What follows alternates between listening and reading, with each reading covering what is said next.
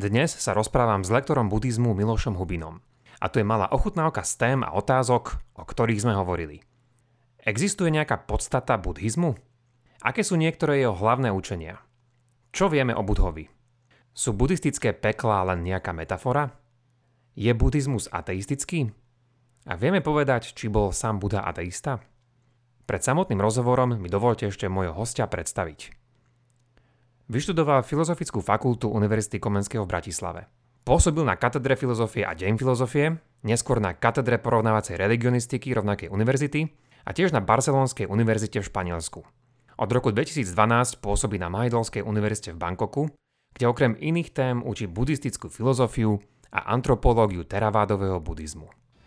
Počúvate pravidelnú dávku, vzdelávací podcast pre zvedochtivých, ktorý vám prinášame v spolupráci s denníkom SME. Ja som Andrej Zeman a v mojich dávkach rozoberám otázky súvisiace s religionistikou. Podporiť nás môžete napríklad cez Patreon alebo priamo na náš účet a všetko info je na pravidelnadavka.sk. Veľká vďaka, vážime si to.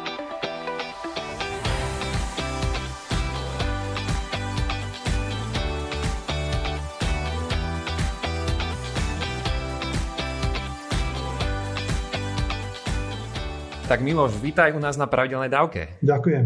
A myslíš, že toto je prvý podcast, kde ideš niečo hovoriť o buddhizme, alebo už si niekde takto bol? Tak ja som tých vystúpení mal niekoľko, nakoniec sa tejto téme venujem hodne dávno, takže tých príležitostí bolo viac. Ale uh, toto je prvá, možno prvá onlineová. Napriek tomu, že uh, od tej vlastne doby covidu uh, žijeme intenzívny online život, ale v podstate okrem okrem výučby um, nemal som inú možnosť hovoriť o buddhizme online. Toto je no tak, tak to sme veľmi radi, že sme to takto premiérovo uchmatli, že to môže byť s nami teraz. A dneska sa chceme teda rozprávať o buddhizme a nebude to nič také špecializované, že ideme sa rozprávať o architektúre alebo ani špeciálne, že, že veda a buddhizmus Určite to zaznie, ale nebudeme to dneska špecializovať na nič konkrétne. Skôr sa chceme tak rozprávať všeobecne o buddhizme, ale určite to chceme spraviť zaujímavejšie ako nejaké čítanie na Wikipédii. A vďaka dnešnému hostovi, tak som si istý, že to bude celkom naozaj že obstojné. A dobre, Miloš, ale predtým, ako prejdeme teda k buddhizmu, tak, tak nám povedz niečo o takom svojom pozadí, že, že prečo sa vôbec venuješ buddhizmu a prečo ťa zaujíma až do takej miery, že sa tomu začal odborne venovať. Tak u mňa to bola taká v podstate cesta od Pavla k Šavolovi, pretože ja som študoval filozofiu na Filozofickej fakulte v Bratislave. A keď som, myslím, študoval bakalára ešte, tak prišiel do Bratislavy Egon Bondy, známy český undergroundový textár, spisovateľ, znalec buddhizmu, ktorý napísal niekoľko, a teda filozofie, známy, známy český filozof a disident. No a ja si spomínam, že som e, čítal Bondyho text, alebo som bol na jeho prednáške, to už si, to už si naozaj presne nepamätám. A ako som bol odchovaný tou západnou filozofiou, tak e, to, čo som počul, mi prišlo dosť e, podivné a nie celkom ľahko stráviteľné, nie celkom ľahko akceptovateľné.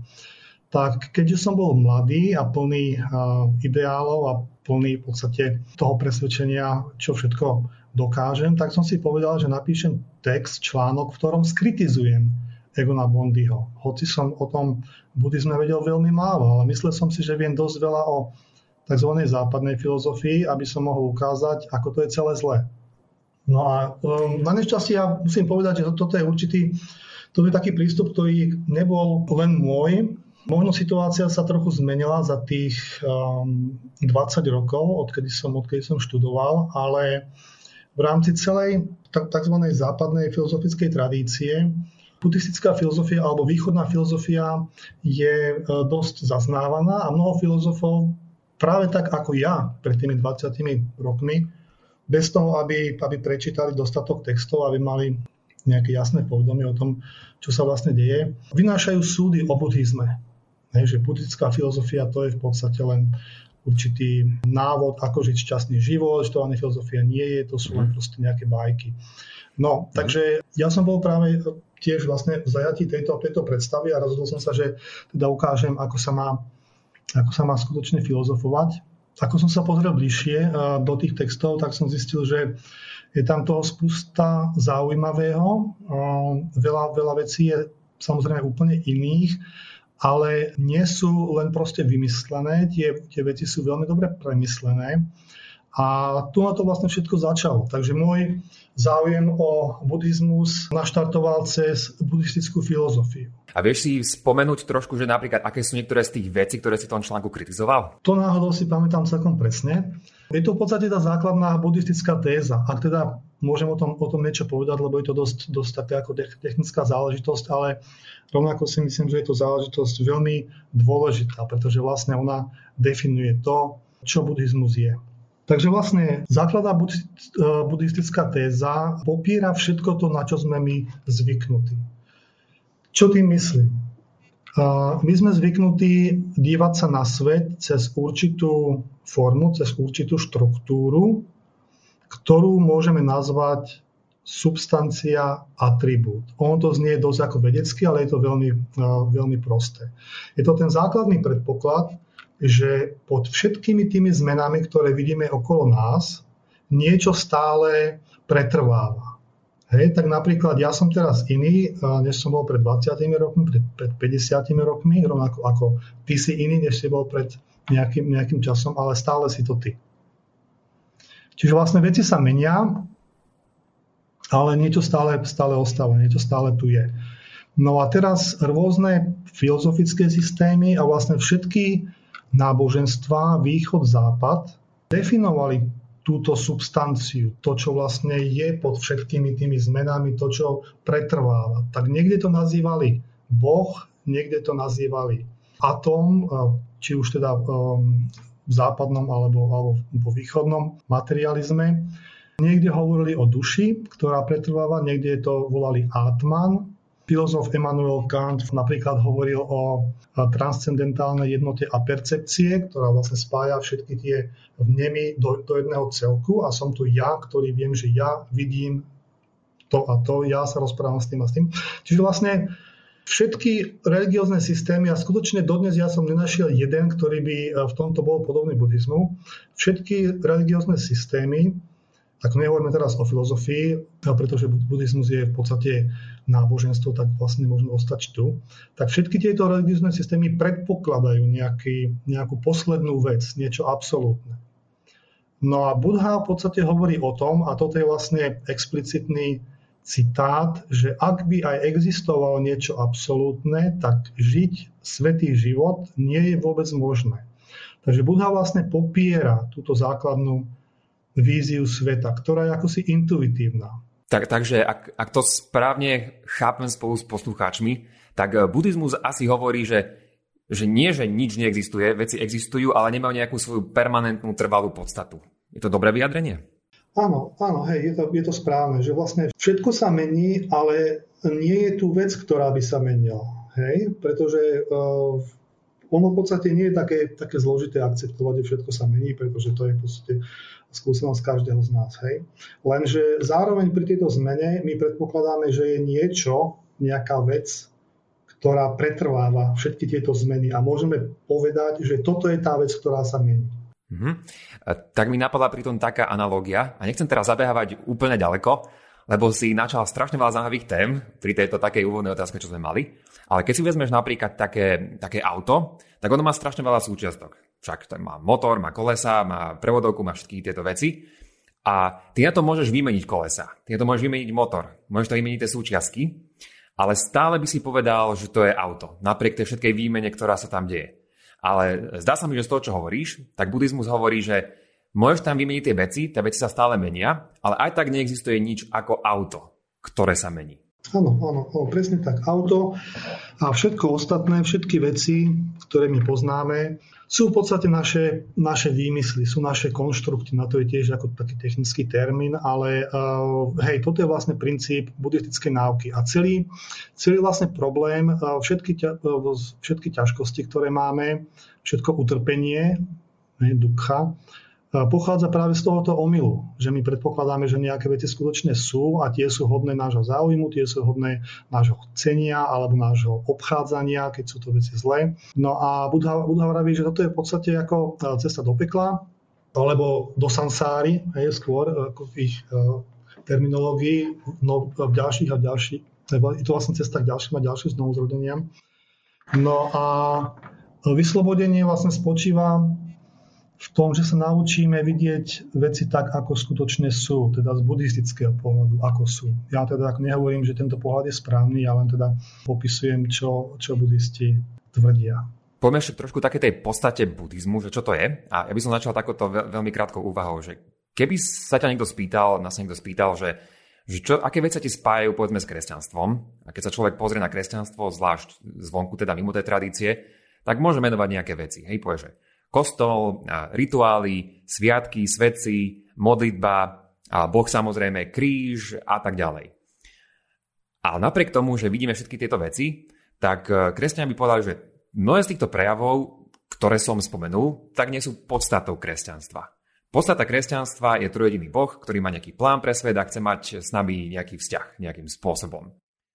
Takže či je to také podobné niečo aj v buddhizme? Že keď sa pozrieme na buddhizmus, tak tam vidíme veľa takýchto podobných vecí. Vidíme nejaké tie vonkajšie prejavy. Vidíme e, mníchov, meditácia sa nám s tým spája, e, tiež nejaké rituály, možno nejaké texty, ktoré majú. Ale moja otázka teda na teba je, že čo je z tohto, čo by sme mohli menovať, ktoré, čo môžeme na buddhizme zvonku vidieť, že či je to naozaj toho podstata? Čo je podstata buddhizmu? Mm-hmm. Veľmi dobrá otázka. Podstate, aby sme tú otázku mohli zodpovedať, treba si uvedomiť, že buddhizmus ako svetové náboženstvo je v podstate omyl.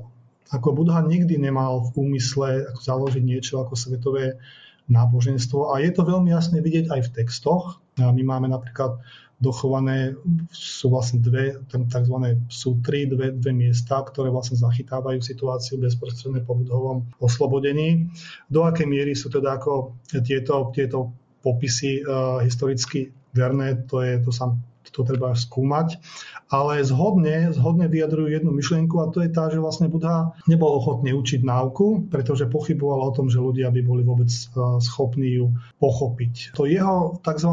osvietenie rovnako bolo do istej miery vecou náhody, môžeme povedať, pretože on mal určitú skúsenosť môžem povedať, mystickú uh, skúsenosť, ktorú si navodil úplne novou meditačnou technikou, ktorá vlastne do, dovtedy neestvovala a bola to istá eklektická záležitosť. No a uh, on v podstate šiel, on, on si vlastne prešiel cez určitú uh, netradičnú skúsenosť a potom sa jej pokúsil dať nejakú formu. A tá forma bola práve tá, čo som, čo som popísal, že vlastne svet ako nejaká malba, bezplátna, hej, nie je nič vlastne za tým. Aby sme chceli identifikovať um, gro buddhizmu, tak môžeme povedať, že je to práve táto myšlienka o tom, že substancia neestvuje. Že proste nie je nič stále. Toto by bola taká tá tzv. doktrinálna časť buddhizmu, ktorá vlastne definuje buddhizmus. Zároveň ale buddhizmus nie je iba to. To, že vlastne buddhizmus prežil do, do dnešnej formy, až teda e, do dneška, je vďaka tomu, že on sa, on sa menil. Takže vlastne je veľmi ťažko povedať, čo je nejakou, nejakou definičnou e, znakou buddhizmu, ale môžeme nájsť niekoľko základných bodov, ale je treba vždy povedať, akú majú historickú úlohu. Čiže ešte raz, čo sa týka náuky, áno, to bola táto budová netradičná skúsenosť, ktorá nakoniec viedla k naformulovaniu toho jeho učenia, to sa nazýva dharma, a vlastne toto, toto učenie je učením o prázdnote. Ešte raz, ide oproti všetkým tým, ako nielen náukam, ale aj základným intuíciám, ktoré my máme. Hej? Pretože ako nemusíte byť doktor, aby si vedel, že ja som ja, aj keď som iný, než som bol pred, pred, pred pár desiatkami rokov. Takže vlastne tá buddhistická základná téza, s ktorou Buddha prišiel, je veľmi kontraintuitívna, nie je ľahko uchopiteľná a buddhizmus by nikdy neprežil do dneška, keby tá základná téza nebola modifikovaná. A tu sa vlastne dostávame k iným, iným častiam buddhizmu, k učeniu o karme, k založeniu mnížskej obce a proste ako ďalším takým, základ, tak, takým tým vonkajším, vonkajším znakom, ktoré ten buddhizmus definujú. Áno, čiže možno je to niečo podobné ako v tých iných náboženstvách, povedzme v kresťanstve, že sú tam samozrejme iné veci, ktoré sú súčasťou jeho, ale nie sú pritom jeho tou najlepšou podstatou. Nie, čiže vlastne keď sme na, skutočne keď sme chceli vlastne zhrnúť ten buddhizmus do pár slov, tak je to jeho, jeho základnou ingredienciou je určitá osobná skúsenosť. Hej? Čiže vlastne základom buddhizmu je e, zmena vášho vedomia. Lenže toto nie je nič, čo by skutočne definovalo súčasný buddhizmus. Veľmi málo mníchov e, medituje a keď aj meditujú, tak to vlastne robia len preto, aby sa trošku skľudnili, nie, nie e, takým spôsobom, ako to v podstate učil Budha. Takže vlastne Hej, máme tu, mm, máme tu ten základný bod, to gro buddhizmu, ktoré spočíva prenaštelovaní našej, našej mysle do tej formy, že budeme rozumieť tomu, že nič nemá žiadnu podstatu, že vlastne všetko je do istej miery výsledkom interakcií a my sme časťou týchto vzťahov. A iba vďaka tomu, že sme časťou týchto vzťahov, môžeme žiť to, čo Buddha volal svetý život, Čiže môžeme ten svet proste meniť a môžeme dosiahnuť niečo viac, než máme v tejto každodennosti. A toto vlastne Buddha myslel, keď, um, keď vlastne bol proti akejkoľvek substancii, pretože tá základná idea bola, že ak tu je čo stále, ako niečo, čo je úplne netečné, nie, niečo, čo, čo sa nemôžeme nejako dotknúť, čo nemôžeme zmeniť, tak, tak v podstate nemôžete spraviť nič, nemôžete byť, si, si, si, byť istým, si byť istý ničím. Ak môžete dúfať, môžete veriť, že svet je nakoniec proste dobrý, že všetko dobre dopadne a že vlastne dôjdeme k oslobodeniu v takej alebo onakej forme. Ale tá budová základná téza je, že pokiaľ skutočne je v tom svete čo stále, niečo, čo existuje nezávisle od nás, tak si nemôžete byť nikdy istí. A už je jedno, či sú to atómy, pretože tieto teórie vlastne v Indii vtedy boli atomistické teórie, alebo či, či si myslíte, že to je nejaké vedomie, alebo duša, čokoľvek. Ak je tu niečo úplne nezávislé od vašej mysle, tak v podstate môžete iba dúfať v to najlepšie, ale nemôžete si byť nikdy istý. Mm-hmm. A Buddha teda vlastne No. Že to mi príde také veľmi dôležité rozlíšenie, lebo jedna vec je povedať, že neexistuje nič stále, čo je tvrdenie o tom, ako svet je nastavený, čo v ňom existuje, či je to tvrdenie o ontológii, versus to iné tvrdenie, že ak také niečo existuje, tak to nemôžeme vedieť. Čo je tvrdenie o poznaní, teda o epistemológii. Takže Buda vlastne, e, podstatou buddhizmu asi ako hovorí, že nie je to, že naozaj nič nie je permanentné, ale ak niečo permanentné je, tak to nemôžeme vedieť. Takže môže to byť takáto upravená verzia? Takto, mo- mohlo by to byť, ale vtedy by ste nemohli byť buddhistom. Hej? Takže pokiaľ by ste mali uh, túto víziu.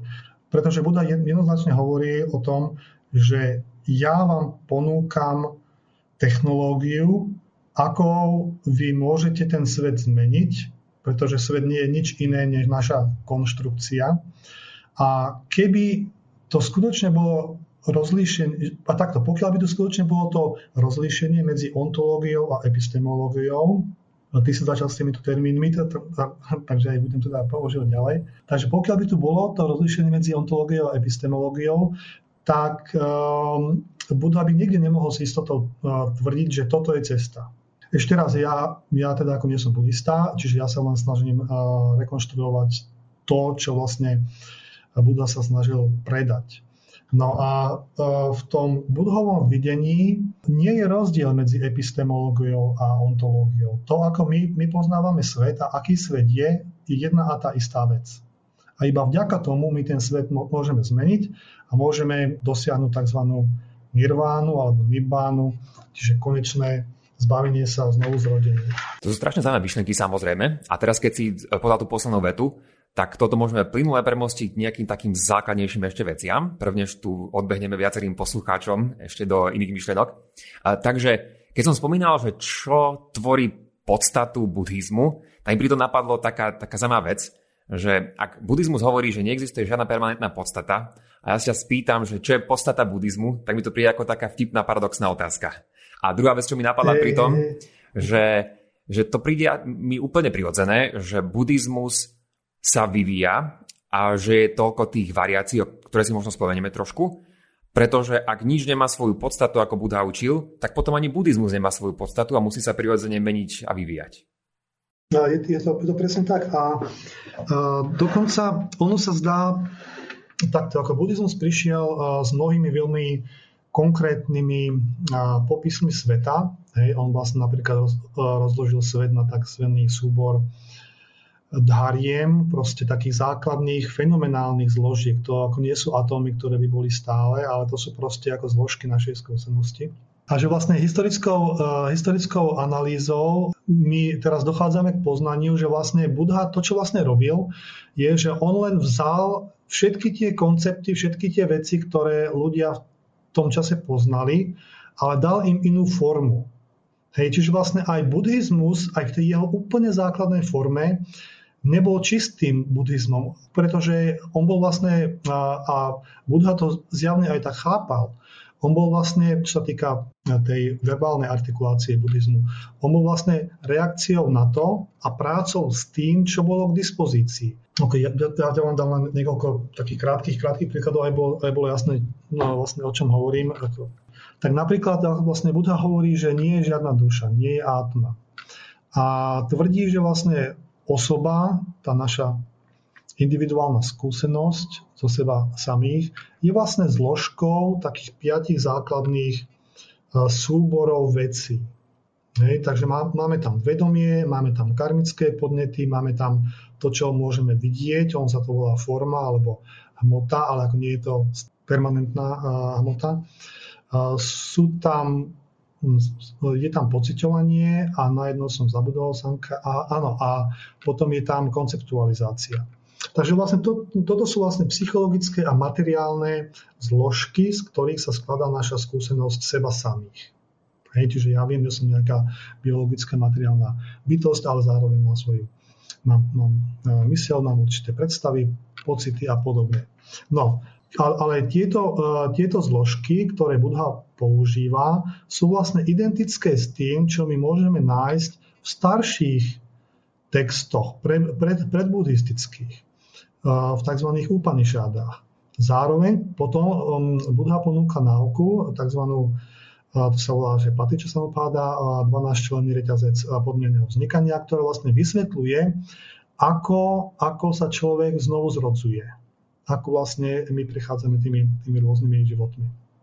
No a týchto 12, 12 článkov, oni niekedy uh, pôsobia celkom rozumne, inokedy uh, sú trochu divné, ale vlastne uh, to historickou analýzou my môžeme celkom vysúplne predpokladať, že vlastne to, čo Buddha spravil, on vzal zložky starého vedického rituálu, a vlastne e, pretransformoval ich do, do, do tejto psychologickej formy, hej, do tej vlastnej formy, ktorá vysvetľuje, ako vedomie jastva, že ja som, vlastne pretrvala všetky tieto zrody.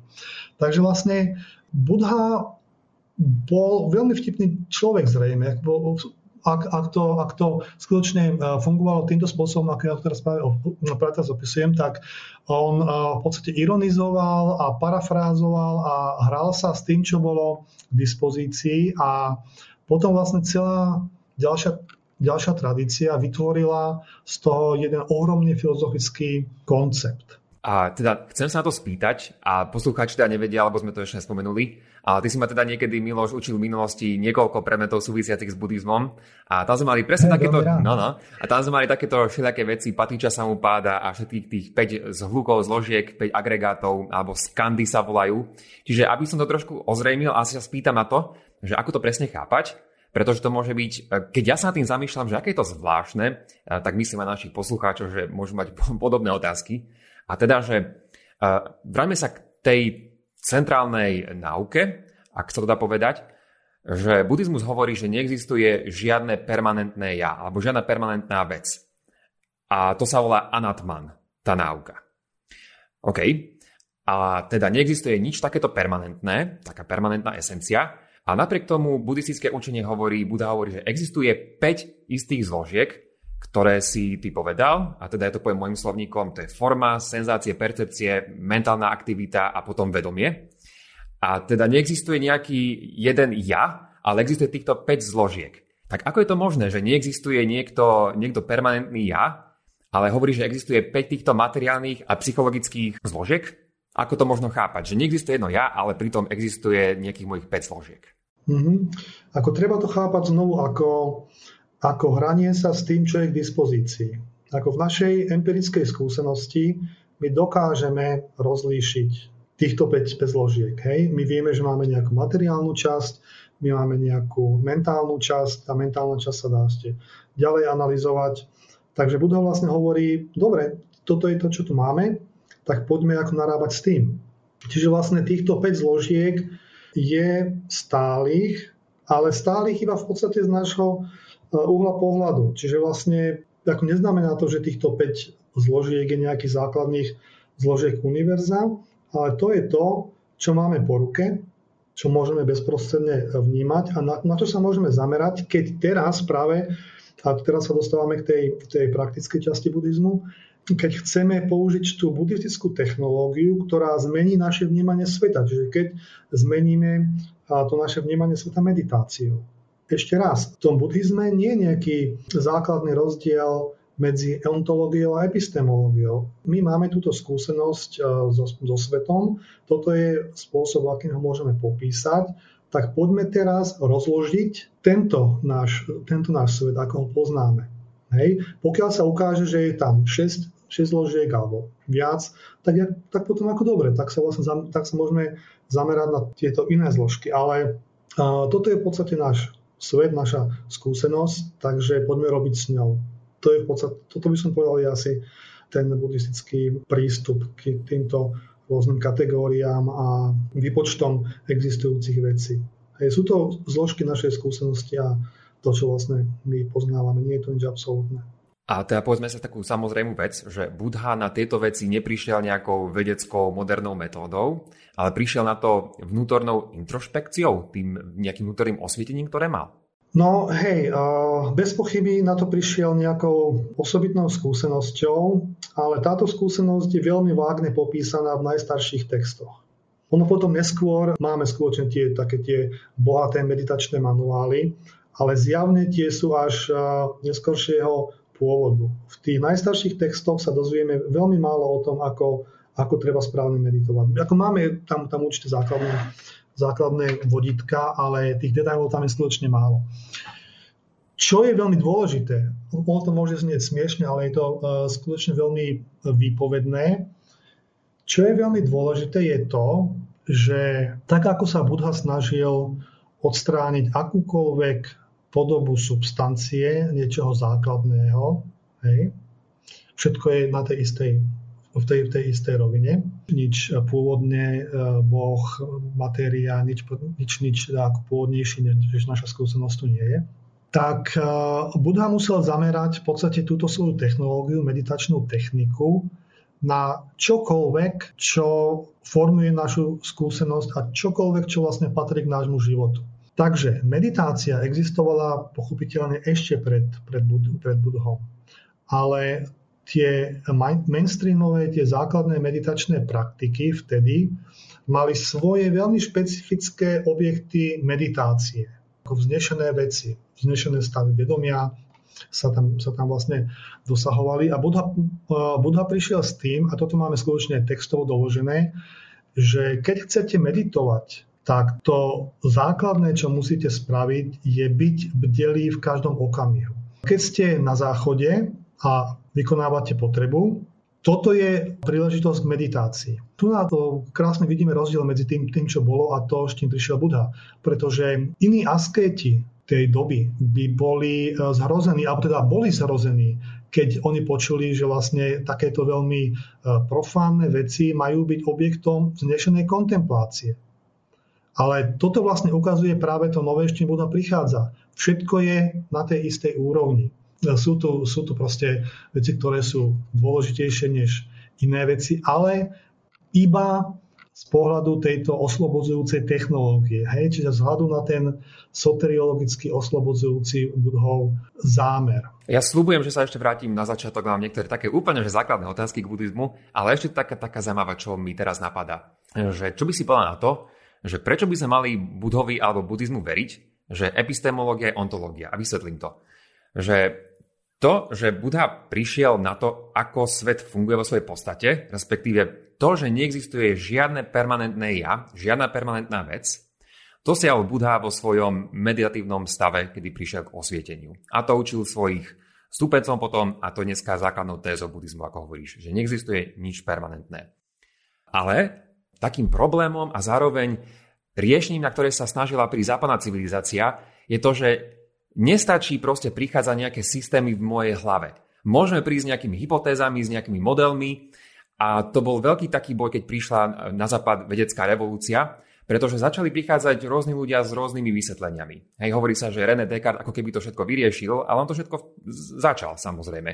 A on prichádzal napríklad, keď už si mám jeho ako príklad, prišiel s nejakým modelom toho, ako svet funguje. A ten jeho svet bol veľmi špekulatívny a používal rôzne také také víry častíc, ktoré všetko hýbu a tak ďalej. A dneska je to úplne zametnuté a nielen dneska, ale už aj predtým mnohí ľudia boli proti tomu, pretože síce to údajne vysvetľovalo mnoho vecí, ktoré vidíme v prírode, takých zvláštnych vecí, to znamená, že ako napríklad idú planéty alebo magnetizmus, ale aj tak Descartes iba s tým prišiel vo svojej hlave.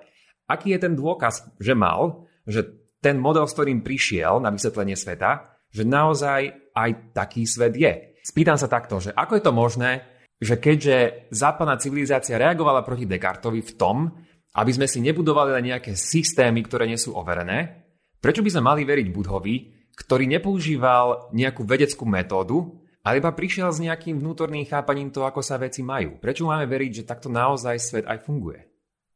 No, budová odpoveď by bola, by bola ehypasiko, to znamená poď a, a pozri sa sám. Súčasní buddhisti veľmi často operujú práve s tým, že buddhizmus je empirický, že buddhizmus je vedecký a podobne. Toto nie je pravda.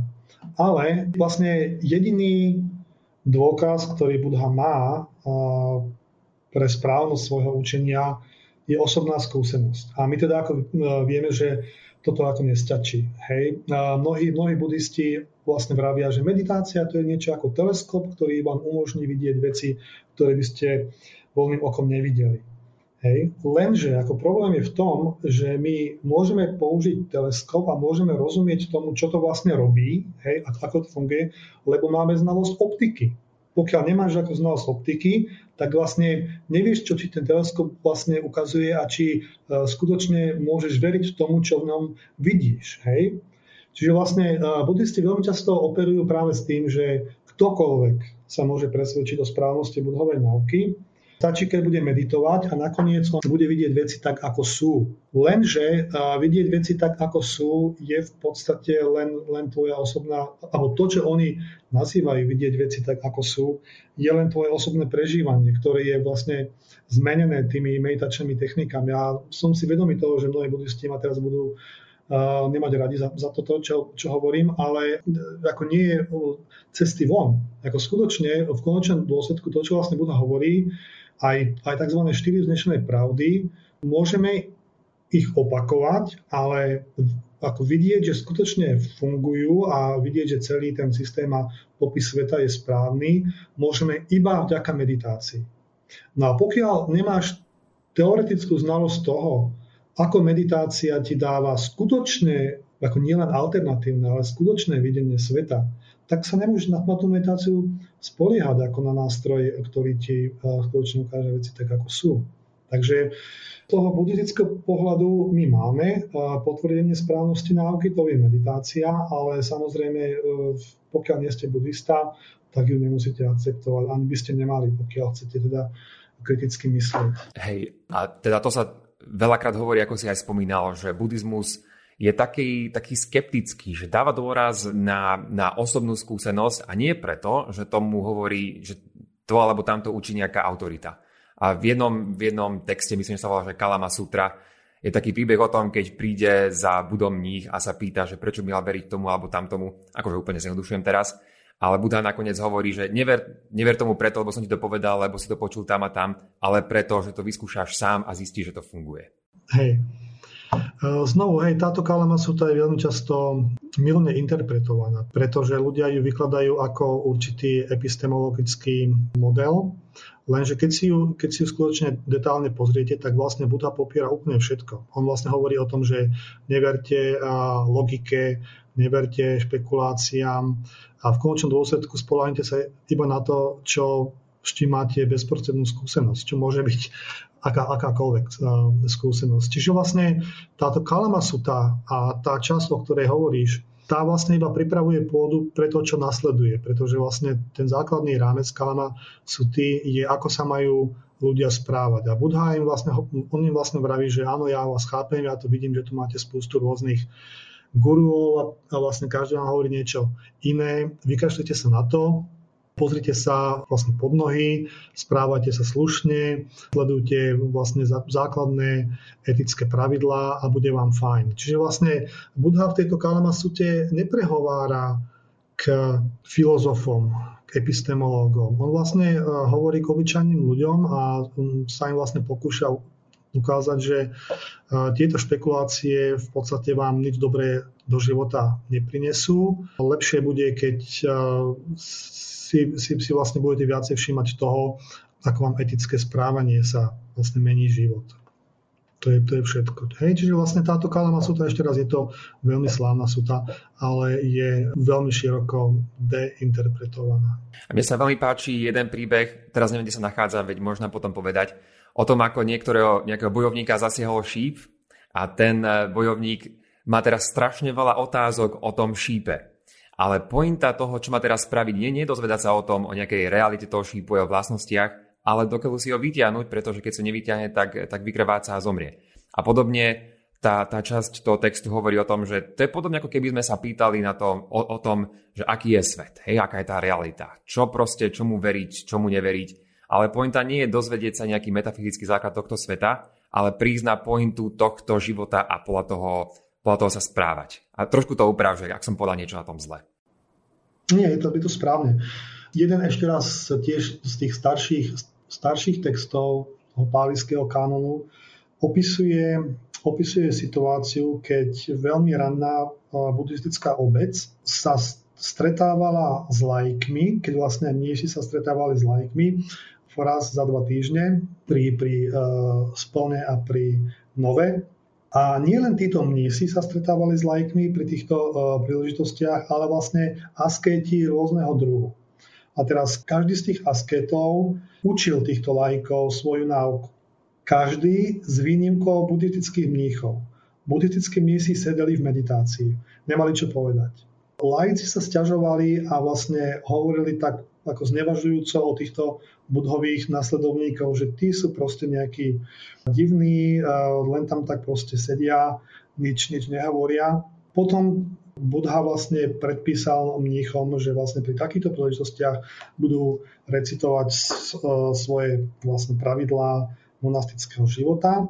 A sú potom ešte ďalšie a ďalšie takéto príklady, ktoré vlastne ti ukazujú, že to, čo som zmienil na začiatku, že vlastne táto ohromná konštrukcia buddhistickej filozofie vznikla ako určitý nezamýšľaný dôsledok, že proste že tým hlavným budovým cieľom bolo ponúknuť ľuďom cestu von z utrpenia. To je ten príklad o tom šípe. Hej? Čiže vlastne Buda vlastne tvrdil, keď viete ako, ako na to, všetky tieto ostatné otázky nie sú podstatné. To, čo ľudia chcú, je zbaviť sa utrpenia a ja vám ukážem, ako to spraviť. No lenže Buddha tiež žil v určitom, v určitom kultúrnom prostredí a v tomto kultúrnom prostredí boli tieto diskusie, či už s lajkmi, alebo, či, alebo teda vlastne v rámci rôznych asketických škôl e, štandardom. Takže krok za krokom sa vlastne rozvíjala táto e, buddhistická e, diskurzívna stránka a dnes skutočne máme vlastne buddhizmus, ktorý je najuvyprávanejšie náboženstvo na svete v podstate. Keď si, keď si vezmeš buddhistický kanon, tak tam máš eh, desiatky tisíce strán. No ale toto všetko sa zdá byť len historická zhoda okolností. Tým budhovým pôvodným zámerom bolo nájsť niekoľko ľudí, ktorí by boli ochotní sledovať jeho, jeho učenie, najmä teda tú jeho praktickú časť, a tým, tým pomôcť k oslobodeniu. Ale Budhovou pôvodnou snahou nebolo nikdy založiť to, čo máme dnes, to, čo poznáme ako buddhizmus s 500 miliónmi následovníkov. No a teraz po takomto super rozhovore zatiaľ, čo máme, tak môžeme naozaj teraz zaťahnuť trošku na začiatok. A keďže si to spomenul, tak sme to úplne e, a prirodzene vynechali, sme sa bavili o iných veciach. A teraz vráťme sa k tomu, že kto to vlastne ten Buddha bol, kedy žil a prečo sa začal zaujímať tým, čo sa zaujímal. Buddha žil, žil um, zhruba asi v 5. storočí pred našim letopočtom a často sa hovorí, že bol syn mm, významného kráľa, čo pravdepodobne nie je, nie je pravda, pretože z tých textov buddhistických vidíme napríklad, že Buddha žil v drevenom dome. Vieme o tom treba, že jeho otec si sám oral pole, čo, čo kráľi ako nerobia. Ale jeho otec zrejme bol teda nejakým kniežaťom alebo nejakým kmeňovým náčelníkom proste významnou figurou tohto, tohto druhu, ale potom neskôršia mytológia z neho spravila, z neho spravila kráľa, aby v podstate ukázala ten kontrast medzi svetskými záležitosťami a tými záležitosťami asketickými. Máme viacero takých tradícií, ktoré nám hovoria o tom, že jednak Buddha žil v tých skromných pomeroch a potom neskôršie tradície, ktoré ho dávajú do oveľa lepšieho svetla? Ono, ono v podstate tá, tá snaha vlastne vykresliť Budhu ako, ako toho, kto vlastne opustil všetko to, čo ľudia chcú, po čom, po čom túžia, je zjavná už teda z tých, z tých starších uh, textov, ale zároveň z týchto detailov, hej, keď, vlastne, keď vlastne vidíte, v akom uh, type, akom type domu uh, žil, akým, a, ako trávil deň jeho otec, tak zdá sa byť veľmi nepravdepodobné, že by to bol teda nejaký významný, e, významný král. Uh-huh. A čo sa teda stalo v jeho živote? No znovu máme tu tú mytologickú, e, ten mytologický popis, ktorý hovorí o tom, že Buddha vyšiel z paláca a teraz e, poprvýkrát bol svetkom toho, pretože on žil v izolácii od tohoto sveta utrpenia, tak poprvýkrát bol svetkom toho, že na svete je strásť, že je tu bolesť, že sú tu choroby, že je tu smrť. A ten príbeh hovorí potom ďalej aj to, že Budha na jednej z týchto vychádzok von z toho paláca stretol askétu a vlastne videl, že toto je vlastne cesta, ktorá, ktorá vedie z tohoto všetkého utrpenia. Toto je skutočne proste taký vlastne schematický, didaktický popis niečoho, čo sa pravdepodobne nestalo. Ako môžeme predpokladať, že Budha skutočne bol nejak kontemplatívne založený e, človek a skutočne pravdepodobne e, prešiel nejakou transformatívnou osobnou skúsenosťou a tu potom krok za krokom sformoval do onto epistemológie, do, do jeho e, výkladu sveta. Toto je v podstate to, čo o ňom môžeme istotou povedať. Tých historických dokladov o, o, o, o živote je veľmi málo. A žil pravdepodobne na, na severe Indie a to je asi tak, to je asi tak všetko, čo, čo vieme. Potom vieme teda aj o tom, že sa stal asketom. Vieme, e, ten príbeh budového prebudenia nám potom ďalej hovorí, že má svojich prvých 5 žiakov, ktorí okamžite dosiahli oslobodenie, potom ako im Buddha vyložil svoju náuku. Ale toto sa zdá byť tiež určitá didaktická príhoda, alebo vlastne príbeh eh, s didaktickou funkciou skôr, než nejaký skutočný historický popis, pretože znovu niektoré staršie texty nám jasne ukazujú, že keď neskôr tento Budha stretol tých svojich piatich eh, žiakov, tak tí nevykazovali žiadne známky osvietených bytostí, správali sa tak, ako by ako, ako v podstate nezodpovedá tomu ideálu budhu alebo arahata, ako ho popisujú buddhistické texty. Čiže vlastne tie budhové počiatky ako určite neboli také, také proste svetlé, ako, ako to tá mytológia opisuje. Hej? Podľa tej mytológie ešte raz Budha dosiahol oslobodenie, a videl, aká je jeho náuka ťažko stráviteľná ale prišli božstva, ktorému, ktorému povedali, že tá náuka je skvelá a on teda potom sa stretol s tými svojimi piatými učeníkmi a veľmi rýchlo sa títo učeníci stali osl- osvietenými bytostiami. Ten postup bol, bol podstatne pomalší a ako mnoho z toho, čo, čo o, o buddhizme vieme, vlastne ukazuje na to, že k jeho dnešnej podobe prispelo mnoho nezamýšľaných konsekvencií Výborné, že to hovoríš a ja už sa chcem naozaj dostať o chvíľku k tým božstvám, ale predtým ešte, keď si nám podal ten príbeh, ten stručný o budovy, predtým ešte si spomenul niečo, ako sú štyri pravdy. Tak moja otázka na teba bude, že čo to sú tie štyri pravdy a ako to teda súvisí s Budhom? Tak štyri pravdy sú základné zhrnutia celej budhovej náuky. Všetko to, čo tie 10 tisíce buddhistických textov obsahujú, sa dá zhrnúť do štyroch, štyroch tzv. dnešných pravd. Sú to štyri veľmi lapidárne konštatovania. Prvé konštatovanie hovorí o tom, že svet je neuspokojivý.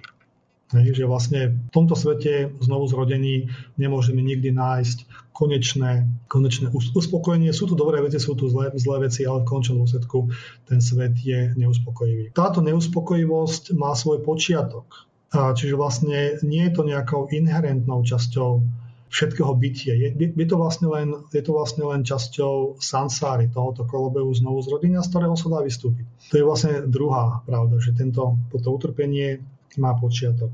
Tretia pravda je dobrá zväzť, že toto utrpenie má aj koniec. No a štvrtá pravda vlastne hovorí o tom, že na tento koniec nemusíme čakať, ale že existuje technológia, meditácia, ktorá ten koniec utrpenia koniec znovuzrodzovania môže navodiť. A to je vlastne tá technológia, s ktorou prišiel Buddha. Takže to je vlastne ako keby taká lekárska praktika, že pozrie sa na pacienta, áno, áno, hej, povie, čo je stav, čo sa to môže, povie diagnozu a prognózu, ako to možno vyliečiť. Presne tak. Takisto. Presne mhm. tak. Dobre, a sa mi ináč páčilo, čo si povedal, ako si to preložil do slovenčiny to slovo, lebo väčšinou, ak ľudia podľa mňa niečo poznajú, tak okrem tých eh, mníchov, meditácia, tak čo si spájajú s buddhizmom, tak asi to také tá vetička, že všetko je utrpenie. A ty si nepovedal, že utrpenie, to um, cudzie slovíčko sanskritské duka, ale podal si aj iný preklad. Hej, uh, to utrpenie je v podstate preklad, ktorý um, pochádza ešte z dávnych dôb, z počiatkov buddhistických štúdií a nie je teda veľmi šťastný, pretože Buddha nehovorí, že uh, svet je iba strasť, on sám veľmi dobre vedel, že je veľa príjemných vecí na svete, ale že svet je neuspokojivý. Ešte raz, že tieto príjemné veci majú svoj koniec. Čiže v konečnom dôsledku svet nie je uspokojivý a našťastie je tu niečo, čo, je, čo ho dokáže nahradiť, tak povediac, a to je to oslobodenie do sansáry, to je tá nirvana, nibbana. A myslím, že ak si dobre pamätám, tak ono existuje ešte rozdelenie tej duky, že neexistuje jedno utrpenie, či je to zrejme, že fyzické, keď sa porežem, alebo také čosi, ale aj iné utrpenie, ako si to myslím teraz v podstate spomenul, že aj príjemné veci môžu byť nepríjemné, ak si uvedomíme ich konečnosť, respektíve keď naozaj o nás odídu, tie dobré príjemné veci. A potom ešte môže byť utrpenie, ktoré je také, pokiaľ sú dobré veci závislé na ilúzii o realite. Takže nie je to len utrpenie, ale je to neuspokojivosť. To je tá, zase, že oveľa lepší áno, preklad. Áno, áno, presne tak. Pomerne dlhú dobu buddhizmus bol interpretovaný ako veľmi, veľmi pesimistické náboženstvo, čo ako bolo v príklom, v príkrom rozpore s tým, čo vlastne vidíme, keď stretávame buddhistov. A je to v podstate dôsledok ešte raz tejto milnej interpretácie toho slovička ducha, ktoré vlastne znamená ako som povedal, neuspokojivosť. A je skutočne veľmi zvláštne, ako, ako dlho sa tento preklad udržal, pretože to nedáva uh, žiaden zmysel. Akože každý má celkom základnú skúsenosť s tým, že život nie je len utrpenie. Tam ako to utrpenie môže byť, ale uh, veľmi ťažko by Budha vlastne obhajoval tak, takúto tézu, že vlastne život je len utrpenie. Ale to, že, to, že je život neuspokojivý, v podstate o tom, o tom nie veľa pochyb. Uh-huh. A predtým ešte, ako, ako sa rozlúčime, tak ešte chcem sa odknúť takej, takej menšej, menšej, väčšej témičky. A to je status buddhizmu ako náboženstva a toho, že čo tam presne v tom náboženstve existuje, že aký, ja to nazvem, že mentálny nábytok by bol v tej miestnosti zvanej buddhizmus. A ty si dneska napríklad spomenul už počas tej budove vízie, že tam boli nejaké božstva, ale mnoho ľudí si predstavuje, že buddhizmus je to ateistické náboženstvo. Takže moja otázka smeruje na toto a pristúpim k nej takto. Že keby som ja mal vymenovať, že čo sa nachádza tu v mojej miestnosti, tak by som povedal, že to je stolička, počítač, tu je šálka a tak ďalej. Ale potom by som mohol povedať možno, že nejaké matematické pravdy, ak by som to uznával, tiež poviem, že nejaké, nejaké etické pravdy existujú niekde a možno nejaké iné veci, ktoré nie presne vidíme našimi očami, ale tiež by sme ich zahrnuli do toho, že toto sú veci, z ktorých pozostáva svet. Tak moja otázka je, že čo by povedali budisti o tých podstatných veciach? Nebudeme teraz vymenovať všetky stoličky a tak ďalej, ale čo tvorí podľa budistov svet? A zvlášť sa spýtam aj na to, nadprirodzenou. Že sú tam nejaké nadprirodzené, nemateriálne, nefyzikálne veci, ktoré existujú v tom buddhistickom Bez svete? pochyby sú. A, a toto je v podstate charakteristický narratív moderného buddhizmu. A, tvrdiť, že buddhizmus nie je náboženstvo. Ono, ono v podstate s týmto prišli kresťanskí misionári, ktorí vlastne ako si opo, opovrhlivo, hovorili, uh, opovrhlivo hovorili o buddhizme, že to nie je uh, žiadne správne náboženstvo, pretože tam nemajú stvoriteľa a podobne. Neskôr buddhisti toto vlastne obrátili proti ním a vraveli, že náboženstvo je vlastne slepá viera, my ponúkame viac. My ponúkame náuku, ktorú každý môže si vyskúšať, my ponúkame vysvetlenie sveta, hej, tá vlastne doktrína o patete páda, to je vlastne doktrína o príčine a účinku, takže vlastne v úvodzovkách vedecký výklad sveta, Čiže vlastne mnoho súčasných buddhistov, ale ešte raz táto tradícia začala niekedy v 19. storočí, hovorí o tom, že vlastne buddhizmus je empirický, je vedecký a všetko nadprirodzené, ktoré v ňom vidíme, ktoré v ňom vieme nájsť, pochádza z iných tradícií. Že to je vlastne len dôsledok toho, že Buddha chcel prispôsobiť svoje učenie tomu, čo, čo ľudia jeho doby poznali tak on vlastne akceptoval kozmológiu, ktorá vlastne pochádza z hinduizmu, akceptoval existenciu božstiev, akceptoval existenciu nebies a pekiel. Čiže toto, toto všetko my v tých buddhistických textoch máme. A podľa môjho názoru Buddha aj vo všetky tieto veci veril. Máme proste texty, kde, kde vlastne Buddha opisuje, ako navštívil rôzne peklá a hovorí o tom, že ale toto je to, čo som ja zažil, čo som ja sám zažil. To nie je niečo, čo by som mal iba teda z počutia. Takže podľa môjho e, názoru Buddha bol proste e, produktom svojej doby a túto vlastne kozmológiu prijímal. Božstva sú v buddhizme, v tradičnom buddhizme akceptované a je ich tam spústa v tých buddhistických textoch. Ale treba, treba povedať, že Buddha sám seba považoval za superbožstvo. Ešte raz, pretože mnohí z týchto moderných buddhistov by tvrdili, že Buddha odmietol ten status božstva, že Buddha povedal, ja nie som Boh. A to je aj pravda. A ešte raz, máme tie texty, kde vlastne Buddha tesne pre, po, po oslobodení hovorí o tom, že teda na otázku, kto je, odpovedá, že on nie je deva, on teda ako nie je božstvo. Ale rovnako hovorí, že on nie je človek. Čiže Buddha hovorí o tom, že je proste niečo viac ako človek, ale tiež niečo viac ako božstvo. Pretože božstva sú v podstate len iné druhy existencie, ako nie sú nejakým spôsobom dôležité. Božstva nie sú stvoriteľia sveta.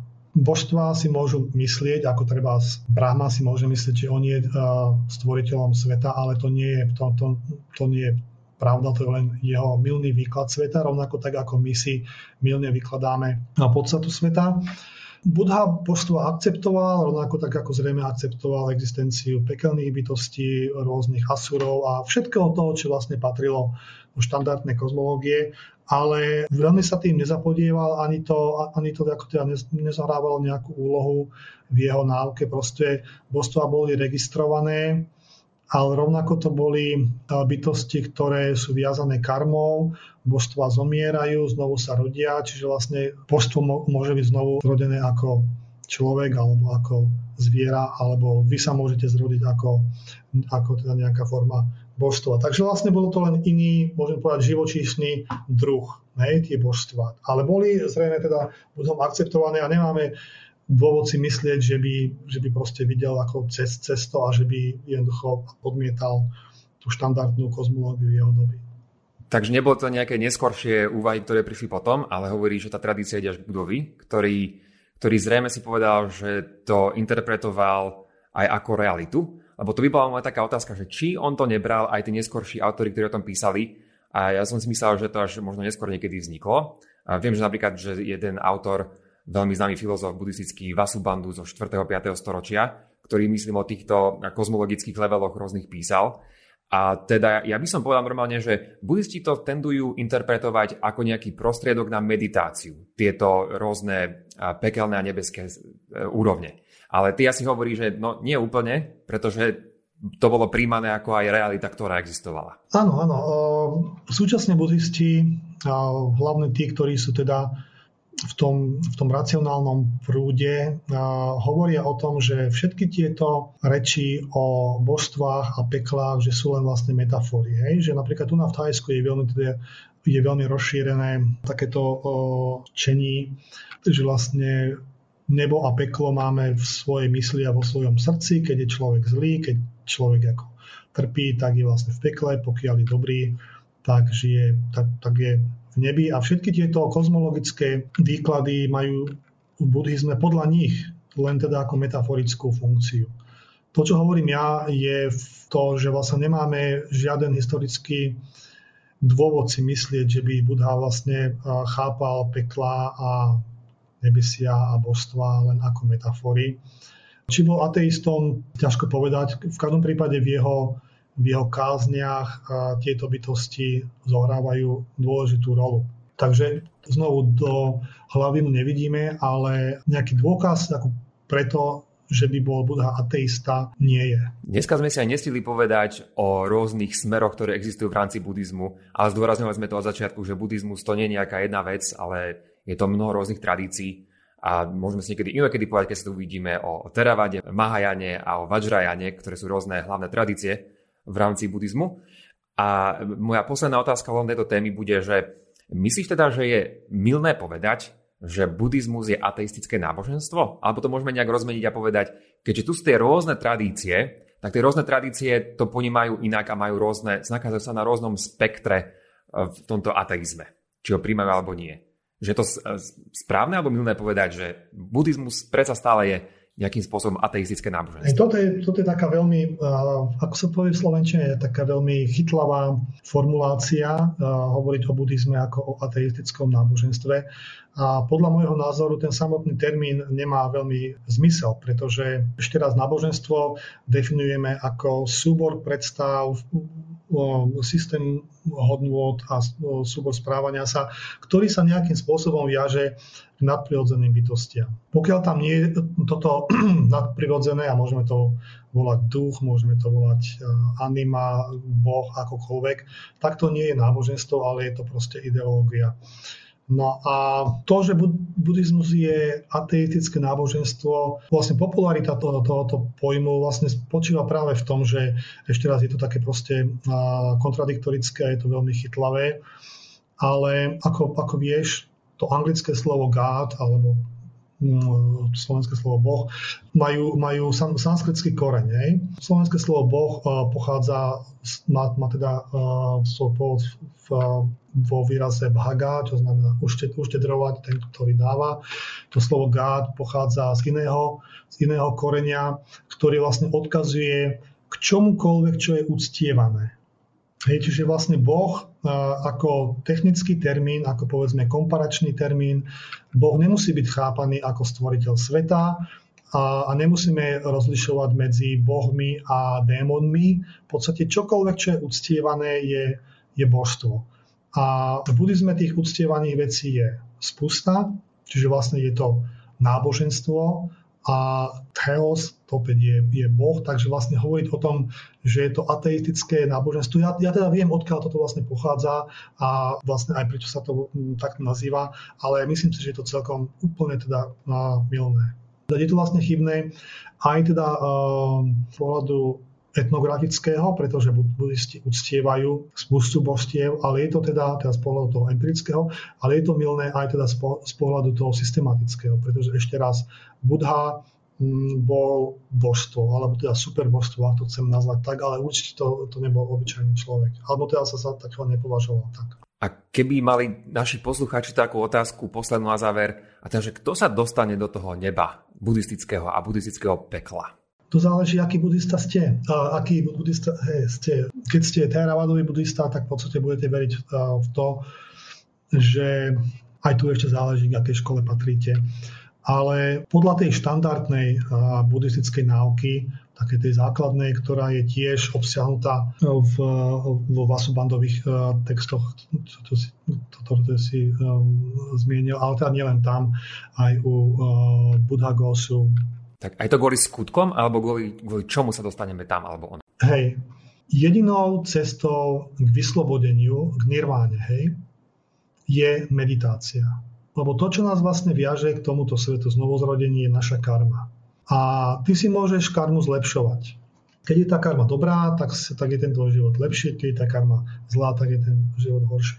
Ale to, kým Buddha prichádza, tá jeho ako som to dneska niekoľkokrát nazval technológia, je technológia nie vylepšenia karmy, ale odstránenia karmy. Buddha hovoril lajkom tiež o tom, že majú konať dobré skutky, lebo si týmto zlepšia karmu. Ale toto bolo len jeho učenie pre lajkov. To, čo majú robiť mnísi a to, čo vlastne nerobia súčasní mnísi, je snažiť sa nie si zlepšiť tú karmu, ale tú karmu celkom eliminovať.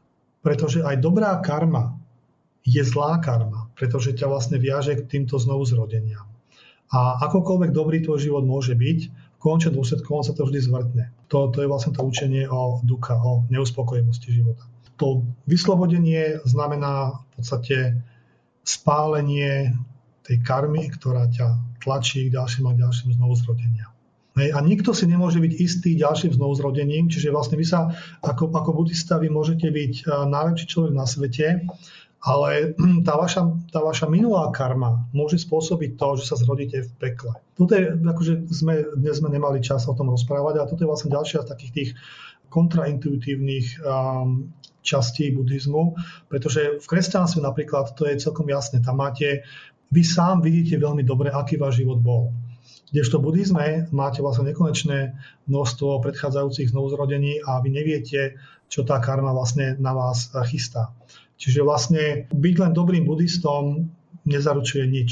To, čo skutočne niečo zaručuje, je správna meditácia, ktorá tú karmu celkom spáli. Tak ako si povedal Miloš, tak naozaj sme dneska nestihli prebrať e, mnoho tém a na druhej strane sme veľmi radi, že sme stihli prebrať to, čo sme stihli. A keď teda náhodou má buddhizmus v tomto všetkom pravdu, tak dúfam, že sa tam stretneme s tebou a našimi poslucháčmi v nejakom tom buddhistickom nebi. Dúfam v to tiež, takže ďakujem za pozvanie. Dobre, ďakujeme veľmi pekne aj my, Miloš. Nech sa ti darí, maj sa Podobne, pekne. Dovidenia. Toľko teda na dnes a vďaka za počúvanie. Ak máte ohľadom dnešnej dávky nejaký koment alebo otázku, napíšte ich buď na naše sociálne siete alebo pošlite na môj e-mail andrej.pravidelnadavka.sk Ak sa vám dnešná dávka páčila, podporte nás napríklad cez patreon.com lomeno pravidelná dávka a všetko info je na pravidelnadavka.sk Teším sa na vás na budúce buďte zvedochtiví a nech vám to myslí.